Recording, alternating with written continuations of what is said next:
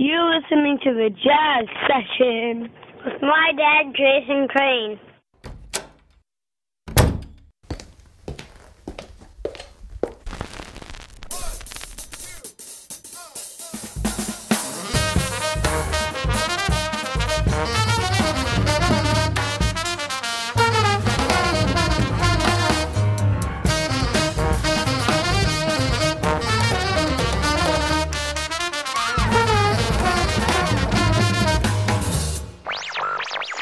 Lesson 1 Basic Hip. Welcome to the Jazz Session. I'm Jason Crane. The Jazz Session is sponsored by Matt Rock, Murat Verdi, and Nicholas Payton. This is episode 361. Thanks to the Respect Sextet for the theme music to this show. They're online at respectsextet.com. Thanks also to Dave Vrabel, who designed the show's logo. You'll find him at twitter.com slash Dave Vrabel, V-R-A-B-E-L.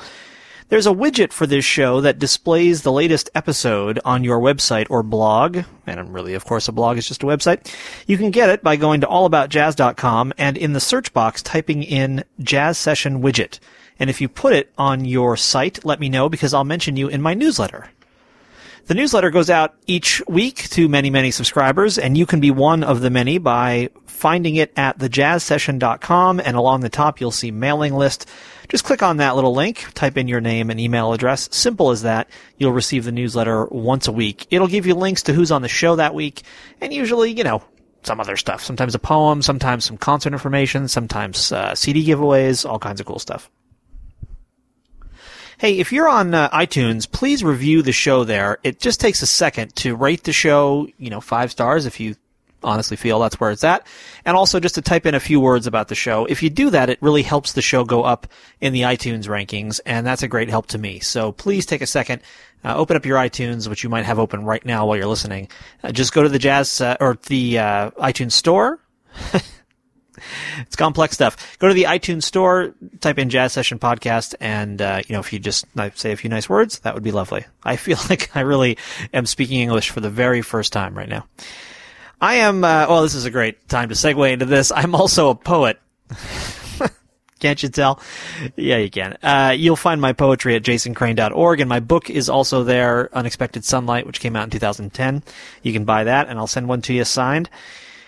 And I think that's all the housekeeping I have to tell you about. And so I will just announce to you that I am very excited to once again have Myra Melford on the show. She and Trio M, her band with Matt Wilson and Mark Dresser, have a new record out called Guest House. And I saw her not too long ago here in New York City at the Jazz Gallery performing a, a really fascinating multimedia work that is even going to be more multi the next time it's performed. And I was very excited to talk to her about that. So we'll hear some music from Trio M and then my conversation with Myra Melford.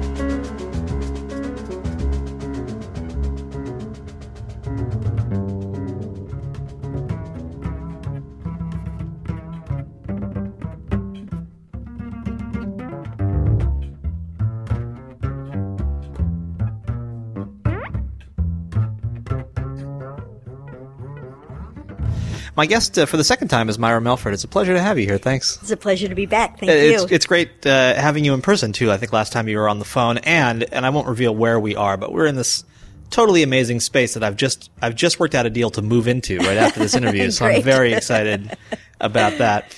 Uh, so I saw you last night. I want to talk about a bunch of things, but I want to start um, with the Snowy Egret project, Okay. which I saw last night at the Jazz Gallery, and I was amazed by.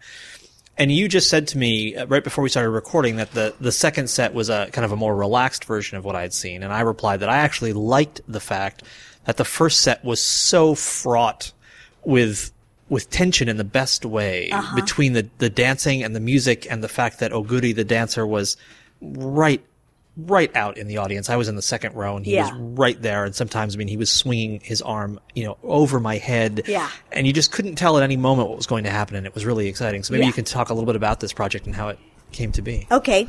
Well, let's see. It started as just a music project uh, about four years ago. Fall of October 2008, I was invited to play at, on the interpretation series here in New York. Um, and I had been convalescing over the summer with um, from foot surgery and reading this uh, Memory of Fire trilogy, in particular at that time the first book, Genesis by Eduardo Galeano the Uruguayan writer. And I really loved how, so this Memory of Fire trilogy is a history of the Americas. Um, and he doesn't, he's the kind of writer that's really an editor, a compiler of texts. And, um, what he does is, in this first book, he takes a lot of, uh, myths of indigenous people from all over the Americas and combines it with then firsthand accounts like diaries and journal entries and early newspaper accounts of the the first Spanish and you know European um, well we could call them explorers or or um, invaders Colonizers, yes. colonizers certainly that's that's the right term um, so it's all very personal and they're often some of them are very short just a few sentences some are a couple pages. But so rather than being like a real linear narrative, it's more like by reading all of these stories and impressions, you accumulate by the end of the book this really uh, rich picture of of the history of the of the Americas without it being a history book and without it being you know a novel per se. But um, so it really adds up to something very beautiful and. Um, I, I like, I think his approach is kind of this idea of having everybody speak for themselves, that that's really how we need to understand history, is to listen to all the voices and the stories. So, um, but what I got interested in was like, could I use this same kind of architecture for a piece of music? Uh, have a lot of, so I wrote at that time, I, I sort of based 12, I picked 12 sections of the text that I really liked. And I wrote music. Um, sometimes it was a text score. Sometimes it was using some graphics.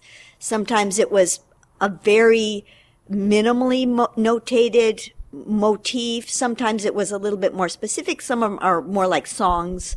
Um, but the idea was that rather than playing them as you know complete pieces, I would weave them together over the course of an hour-long performance with uh, you know with improvisation in between solos and duos and trios and that kind of thing. And I was very happy with the idea, but never wasn't quite working and I tried it with several different groups, always great musicians, but still wasn't quite finding the right combination of people. And then I started talking with some, well, I talked with Stomu about it, who's a longtime member of my ensembles and Stomu collaborator. And he and I have worked with Oguri a lot and I started getting the idea of, we, we started talking about other musicians and this band just sort of formed in our minds and then, um, realized that it would be, I got asked by a, a presenter in San Francisco to think about a multimedia project. And I said, I think this piece would work great for that. I'd like to add Oguri, who I've worked with in several other contexts. And uh, eventually I'm going to add film, as I may have mentioned in the 1st set. I can't remember if I did. Um, so that it will, and I want the film to be very impressionistic, abstract, kind of a painterly, I'm imagining kind of a painterly moving of light and imagery that's not so literal. I don't want it to be documentary or this is the Mexican Revolution or the, you know, but just kind of to weave that with the music and the dance to tell my own version of this story, I guess. My own meditation on, you know, the Americas.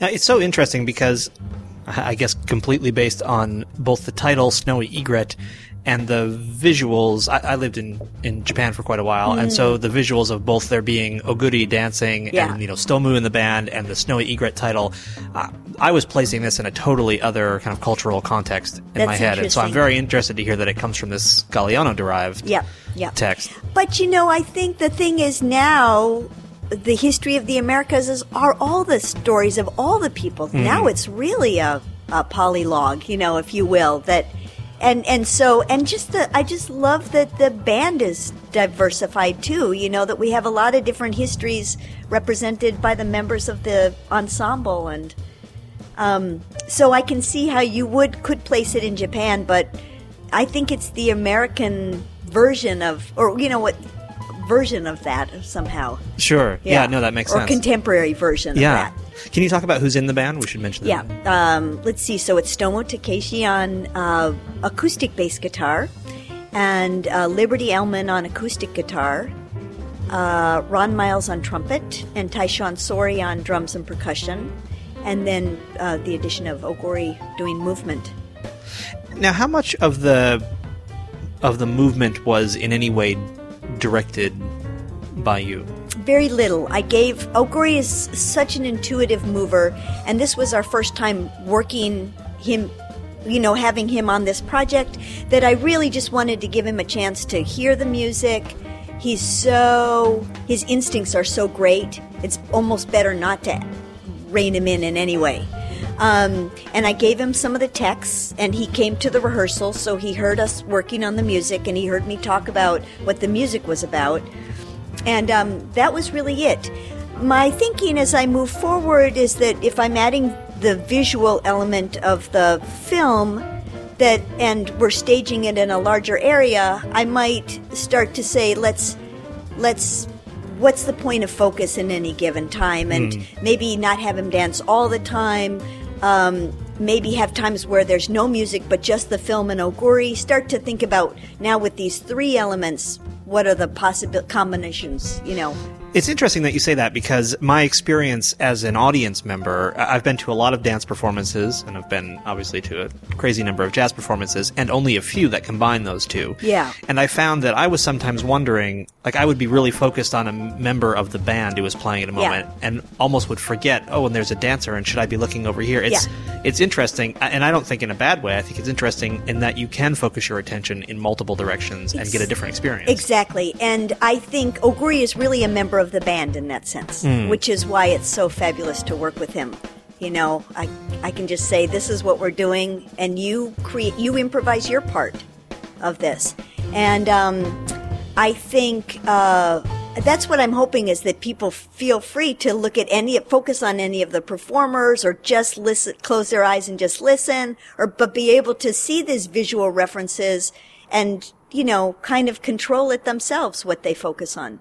Can you say a little more? You talked about this already, but can you expand a little more on what the performers had in front of them in terms of, of music to play from? They had a lot of music. Um, they had, so there, there are now more than 12 sections. Uh, some of them look like regular standard Western notation, kind of sometimes lead sheet or part of a score where they see what their parts are either alone or they see what their parts are in relation to the other musicians. Um, there's a lot of motivic, f- composed motivic material, uh, very specific kinds of rhythms and harmonies and melodies that they're dealing with. Um, for some of the sections and others are really just a piece of paper with some verbal instructions you know, create, f- choose three or four very tiny sounds that you can repeat for a while and we'll make a very Oh, you didn't hear the section. We did it in the second half. Um, it's the one place where I use text in the piece. Mm. And uh, it's a section called A Musical Evening at the Conception Convent. And I used, uh, for that, I took several, uh, I think six different excerpts of text, and I had a grad student, a Venezuelan grad student at Cal, where I teach, uh, whisper them into a sampler for me. I have them on different patches. And then I had the band each take very, very tiny sounds, like almost on the edge of audibility, and ask them to start with those. And then we would make a gradual crescendo to maybe a mezzo piano um, by the time I bring start to bring in the whispers. And then there's a kind, I start a drone with an ebow on the piano and, um, it, there's a little bit of a melody that wafts in and out, um, that gets shared around the different members of the, and, and, um, I don't, I think I just got off on a tangent, but it, it was a very successful piece and it was maybe one line of melodic material with the rest of it just being a verbal description and several texts that sure. get whispered. So I wondered, for example, there were there was a fairly long section where Stomu was playing bass and Oguri was dancing, and there was another fairly long section where Tyshawn was pl- uh, yeah. playing by himself on the drums. In those moments, were they were they merely improv? I mean, not merely, but were they solely improvising to get between sections, or were they having following some sort of no, text instruction? they were creating a bridge from one section to the next. Okay. So they knew what we had just played, and they knew where we were going, and they that was we and we did several of those in the second half. Uh, each of the rest of us did one. I did a piano one, and um, and uh, Liberty did one on guitar, and Ron did one on trumpet. And it's really just a chance to play solo, just to hear one voice. But rather than having composed material, their job is to compose in the moment a bridge between mm. one section and another.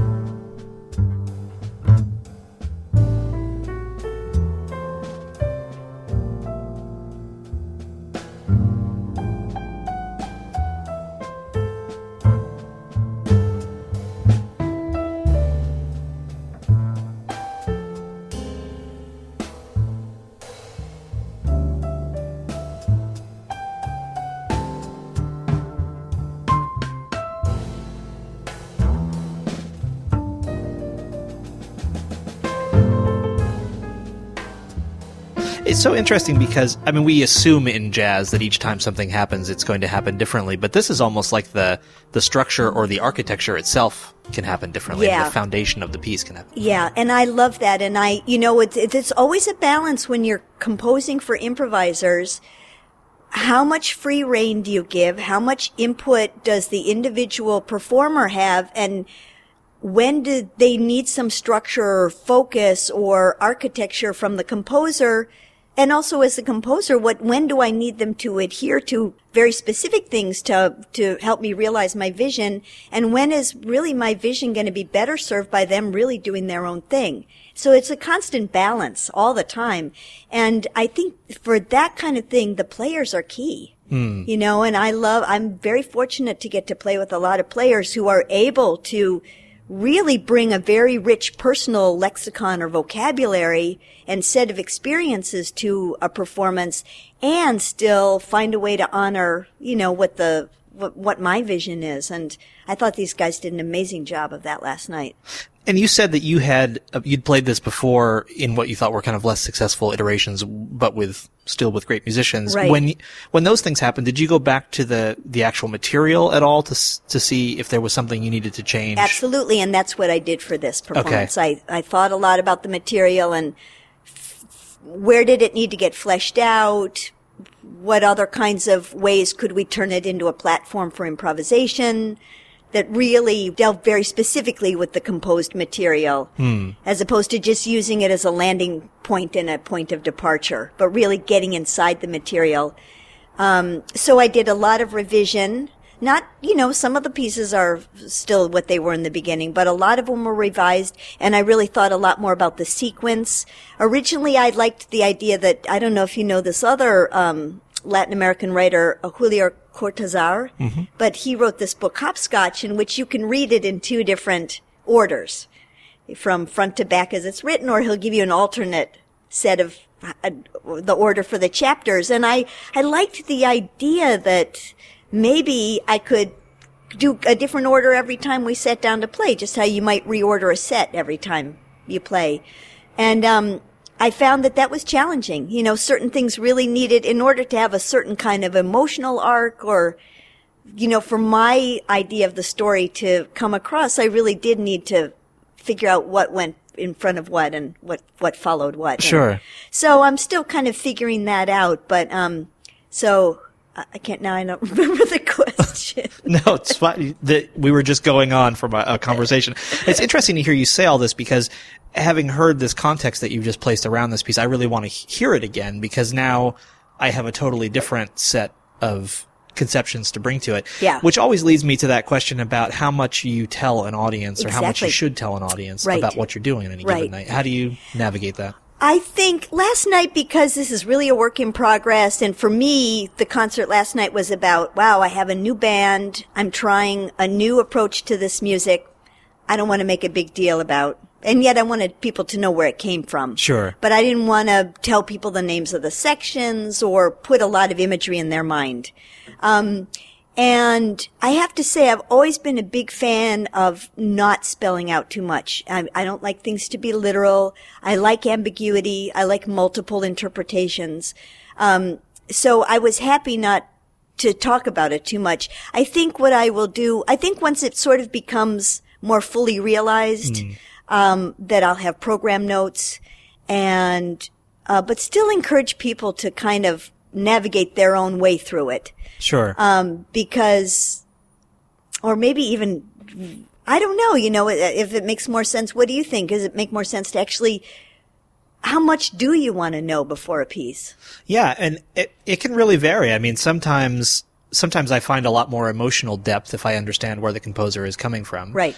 But that also boxes me into experiencing what the composer wants me to experience, or at least it can. I guess Right. it doesn't have to. Right. So yeah, I I definitely think it's a it's a balancing act, and I Mm-hmm. mean that's that's the beauty in some cases of getting to see things multiple times, where you go once, you know, kind of pure or raw and have the experience, and then you find out more and you have the experience again. Right. Like that's why I listen to records and I never read the notes that anybody sends me, and then I read the notes and listen again and say, oh, Yeah. I, I wouldn't have gotten this otherwise without these notes, but I was glad to have the experience once, Right. just on my own. And I often do that as a professor, um, that I'll have my students listen without necessarily knowing anything or knowing very little Sure. about the piece and ask them to ask them a bunch of sort of guiding or leading questions and then tell them more about it and have them listen again or watch the score as they listen or whatever.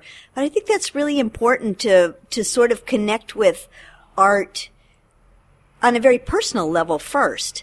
And, you know, it's true that sometimes once we know more about it, we can appreciate it more, you know, and we get more out of each uh, experience with it. But I, I think there's really something to be said for not putting too much in someone's mind. Especially, I'm not, I'm not a big fan of programmatic music. Right. You know, so, and, and, you know, I'm working on another project right now, um, of in uh, solo piano music based on drawings by an artist, uh, friend of mine who passed away last year, but um, a guy named Don Reich, and I did a few of the pieces in a solo concert in Amherst, uh, Massachusetts, a couple weeks ago, and I had been thinking all along, well, I'd like to do, perform the music in an installation of Don's work, or I'd like to figure out a way to project the imagery. But all I had with me there were my little scores, which are basically just the drawings, you know, a color Xerox of the drawings, which are, they're very colorful. And I, I was in a fairly large hall. People weren't, it wasn't as intimate as last night. Um, but instead all I did was explain the title of the drawing and showed, you know, just sort of show and tell. This is what I'm playing now. And, and it was funny because half the audience said afterwards, I wish we could have seen those projected. And other people said, I'm so glad they weren't projected because I wanted to just appreciate the music on its own terms. Yeah. You know, without having, because I think this stuff is so subjective. Like, and I'm, I'm not trying to translate literally a drawing to music. It's just my impression of it. Sure. You know, so it's my inspiration and I'm happy to share my inspiration, but I don't think it's necessary that other people have that interpretation. Yeah, I've read a lot of ekphrastic poetry, poetry based on visual art that, uh, without having ever seen the pictures and then, you know, read the poems and then in later years have gone back and actually seen the artwork and thought, wow, that, it's not at all what I thought the Yeah. artwork described in this poem was about. And in some cases it, it certainly changes my perception. But I, I wonder, well, does that, is that, is it in fact moving me closer to the actual artist conception and closer to some correct perception of what the piece of art was supposed to be? You know, mm-hmm. is it, if the poet actually wrote this poem or the musician composed this piece based on this piece of art, and my conception was something totally other, I mean, you get, I guess in some cases you get into this kind of right or wrong dialogue. Well, am I now closer to the artist's conception? And is that where I need to be? Right. Or do I need to be anywhere? Right. particular? Yeah. I, I, I'm a big advocate for, I mean, I suppose every artist is different about what they intend for their work, but seems to me really what I, the kind of artwork that I find really fulfilling and satisfying and aesthetically pleasing really allows me to have my own experience. And, and it can be helpful to understand where the artist is coming from or have that sort of, um, education about the piece. But I don't think in the end it changes. Uh, yeah. So I, I, I don't, I, I can't subscribe to the right or wrong thing at all. I understand where you're coming from. It's an important question, but you know, I don't. Yeah, I don't really subscribe Yeah, to it either. yeah, I wouldn't I think just think so, it's a question worth yeah, yeah. maybe worth thinking about. But yeah, I- right, right. I, tend to not ascribe right or wrong to Yeah, art. yeah.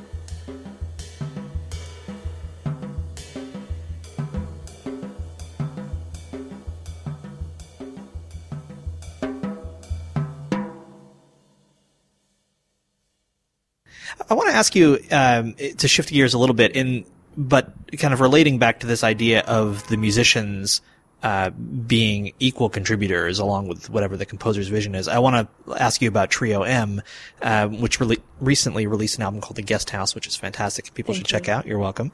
Uh, and can you talk a little bit about how that trio functions and how you guys each contribute to the the final product? Yeah. Well, for one thing, we really, we've always been very, um, democratic and, and, uh, equal about everything. Like, we always make sure we have music by each of us in a set when we go to perform. On a recording, we have the same number of pieces by each of us. You know, on this particular record, there are three, you know, uh, with the addition of a solo, um, by Matt, a short drum solo, but three compositions by each of us. Um, we we certainly um, if the if the person who brings it in, the composer, has guidelines about how they want it played, we'll you know honor that and work with that. But I think we're all at the point now where um, we feel free with each other. Once the music becomes something that we're all playing, we all feel free to do it our own way Yeah. and find a way to do it. We have a lot of trust, and I think we're very simpatico um, in terms of the kind of zones we like to get into. And um, yeah, that band is so much fun. And I should really have fun. mentioned that it's you and Mark Dresser and Matt Wilson. And it is so interesting listening um, to your recordings, the three of you, because, like, for example, on the guest house, the uh, the very first track, it covers. I think it covers all three of you very nicely because it has this beautiful, like, second line drum thing, which just kind of screams Matt and his, you know, kind of joyful approach to drums.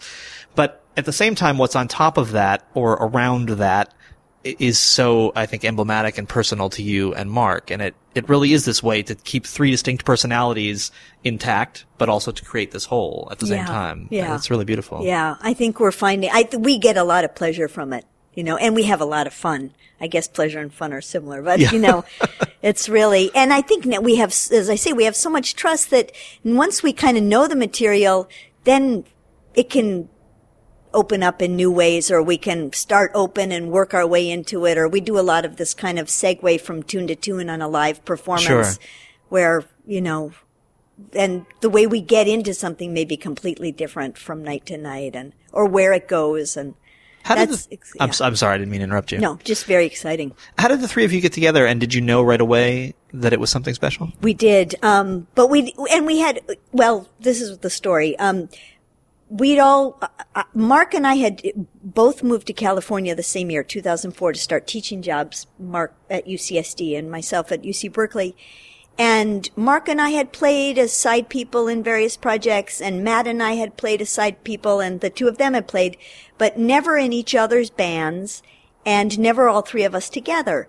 And it was so funny because Mark and I used to live across Prospect Park from each other for many years. Then we hardly played, always had a lot of respect for each other and, and so on, but didn't play. Then Mark's 500 miles south of me in San Diego, and he calls me up and he said, Myra, we gotta play. because who else is in California that we really know and want to play with?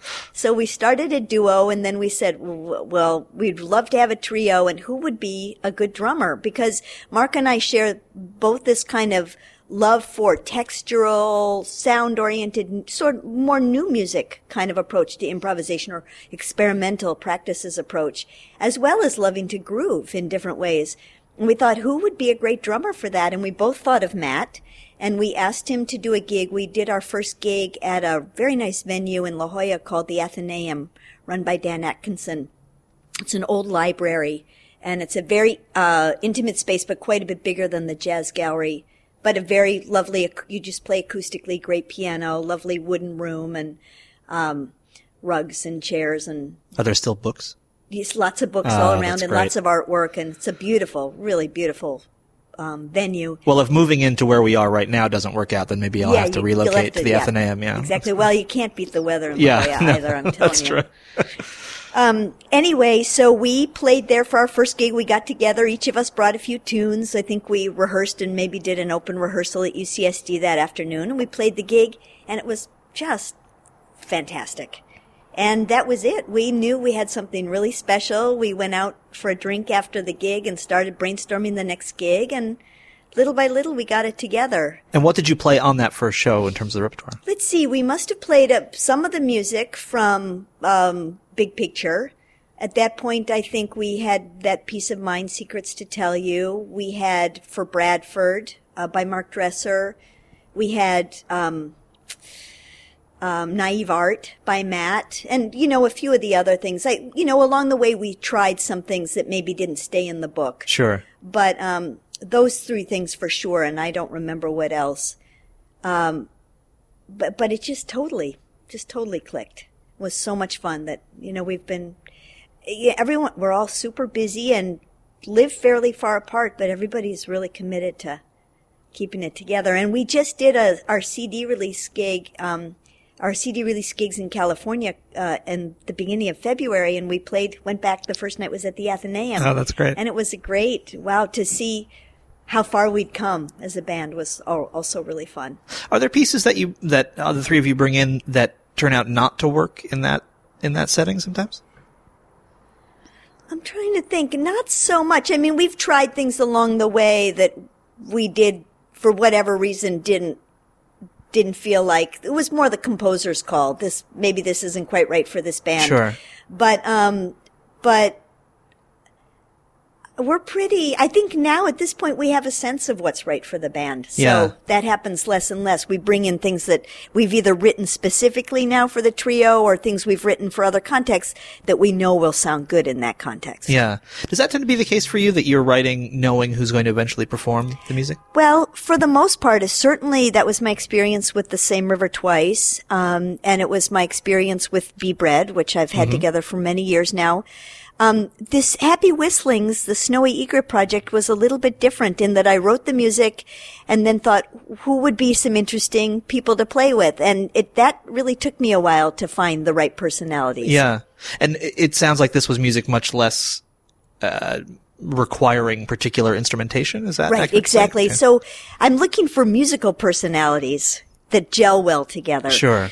Um, but it can be any number of instruments. You know, it was, um, alto, saxophone, guitar, and drums the first time. The next time was trumpet, uh, guitar and bass and, and myself. So, you know, and then I realized that I really want drums and bass and, and guitar and, and trumpet were still, still really what I was hearing, but finding the right, um, constellation of players where all the personalities really hooked up. Was it your uh, decision to ask Stomu to play acoustic bass guitar Mm-hmm. in this band? It's so that uh, instrument is so underused in my opinion. It's just so Yeah. gorgeous. So Yeah. Why did you want that particular? I just like the sound. And for one thing, you know, being a pianist, I'm not a huge fan of electric instruments. I mean, playing with great musicians makes a huge difference. And for many years, Stomu played with me playing electric. Um, bass guitar and um, Brandon Ross early on in Be Bread switched off between acoustic and electric. But I realized in the end that um, I don't like to have to over amplify the piano. I don't Sure. like the sound. I like to play acoustically, and I just like that warmth. I think it's just a nicer blend with piano and harmonium to have non-electric instruments. So I've, you know, whenever I can, it's not an easy instrument to travel with. You know, it's and it's expensive to cart instruments around now, so it's not always possible for Stomu to play it. But whenever he can, he does. Yeah.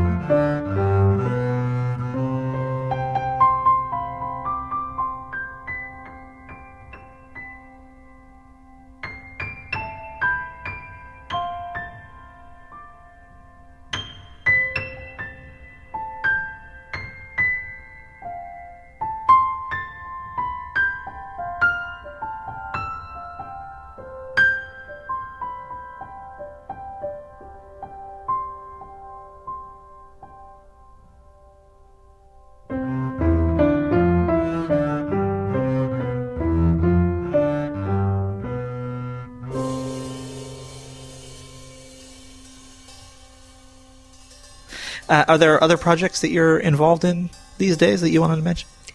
I think those are sort of the main things that I'm preoccupied. I'm really focused on getting a solo record out this year, or at least recorded. Maybe not released, but recorded. So I'm working hard on that music, and um, now this new Galeano project, um, feeling really has some momentum.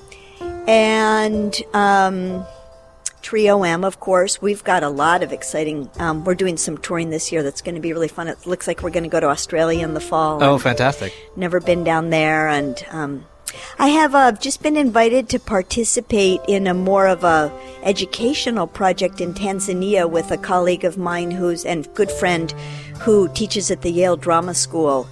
And um, last year she went with um, some. She took some Yale students with her to Tanzania to work on social theater in a community, and um, they've decided they'd like to um, put more. Uh, emphasis on the music this year, and they've asked me to participate, and that'll be a really different thing for me.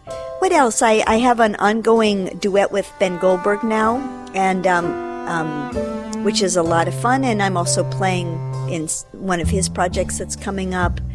But really, I think those are the main things, and and I'm quite content. I think to narrow my focus a little bit. Mm. I've noticed um, being a full time professor and doing maybe more side person work than I ever have right now, and being on the road a lot that I really kind of need to focus in on just two or three really important things. So um, that's what I feel like I'm trying to do now. And really, I don't know, I'm just at a point where I'm really wanting to spend more time on trying new approaches to composing and develop some new ways of playing the piano and some new technical facility and that kind of stuff. And so I, am kind of going, mm, scaling back and going deeper. Yeah, it's easy to forget as you're talking about all the musical things that you're involved in that you also are a full time professor. Yeah. At Berkeley, yeah. and uh, that I mean, it sounds like uh, your workload as a musician alone sounds like it would be enough for most people. yeah, I'm really, you know, and I have to say, like, this was a big push to get that concert done last night. Um, but I'm so gratified. I'm so happy that I made the effort. But you know, I'm I'm here. It's Sunday now, and I've got some work today and a little bit of meetings and stuff tomorrow, and then I'm in teaching all day Tuesday and Wednesday. So, and I'm constant. It's been like this for weeks now. Yeah. So it's I have to, you know, also make time to go hike up in the Berkeley Hills and that sure. kind of thing. Well, it's been a pleasure to have you on the show again. It was so exciting to see the music last night, and my guest is Myra Melford. I thank you for your time. Thanks, Thanks a lot. Thanks, Jason. I really enjoyed it.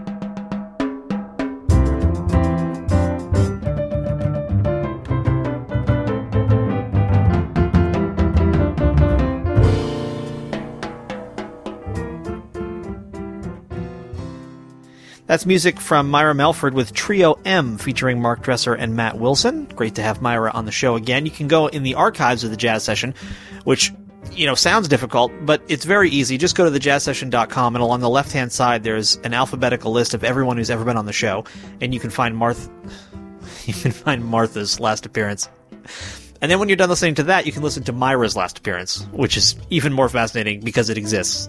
Myra Melford's previous appearance on the show. Uh, the outro is every bit as incoherent as the intro was. And I really have no excuse. It's a gorgeous sunny day. I've just taken a walk, had some ramen in Brooklyn. I'm feeling great. I just, for some reason, I cannot string sentences together. So that's that. Uh, please do get out there if you would. Oh, you know, I don't think I said this at the beginning of the show. Please become a member. The show really needs some more members. It's cheap, it's simple, it's fast. Just go to thejazzsession.com slash join. And for as little as 10 bucks a month, you, you can become a member. And I just can't, I can't possibly stress to you how important your funding is for the continued survival of the host of this show. So please do become a member. And then get out there and support live jazz whenever and wherever you can. And come back next time for another conversation about jazz on the Jazz Session.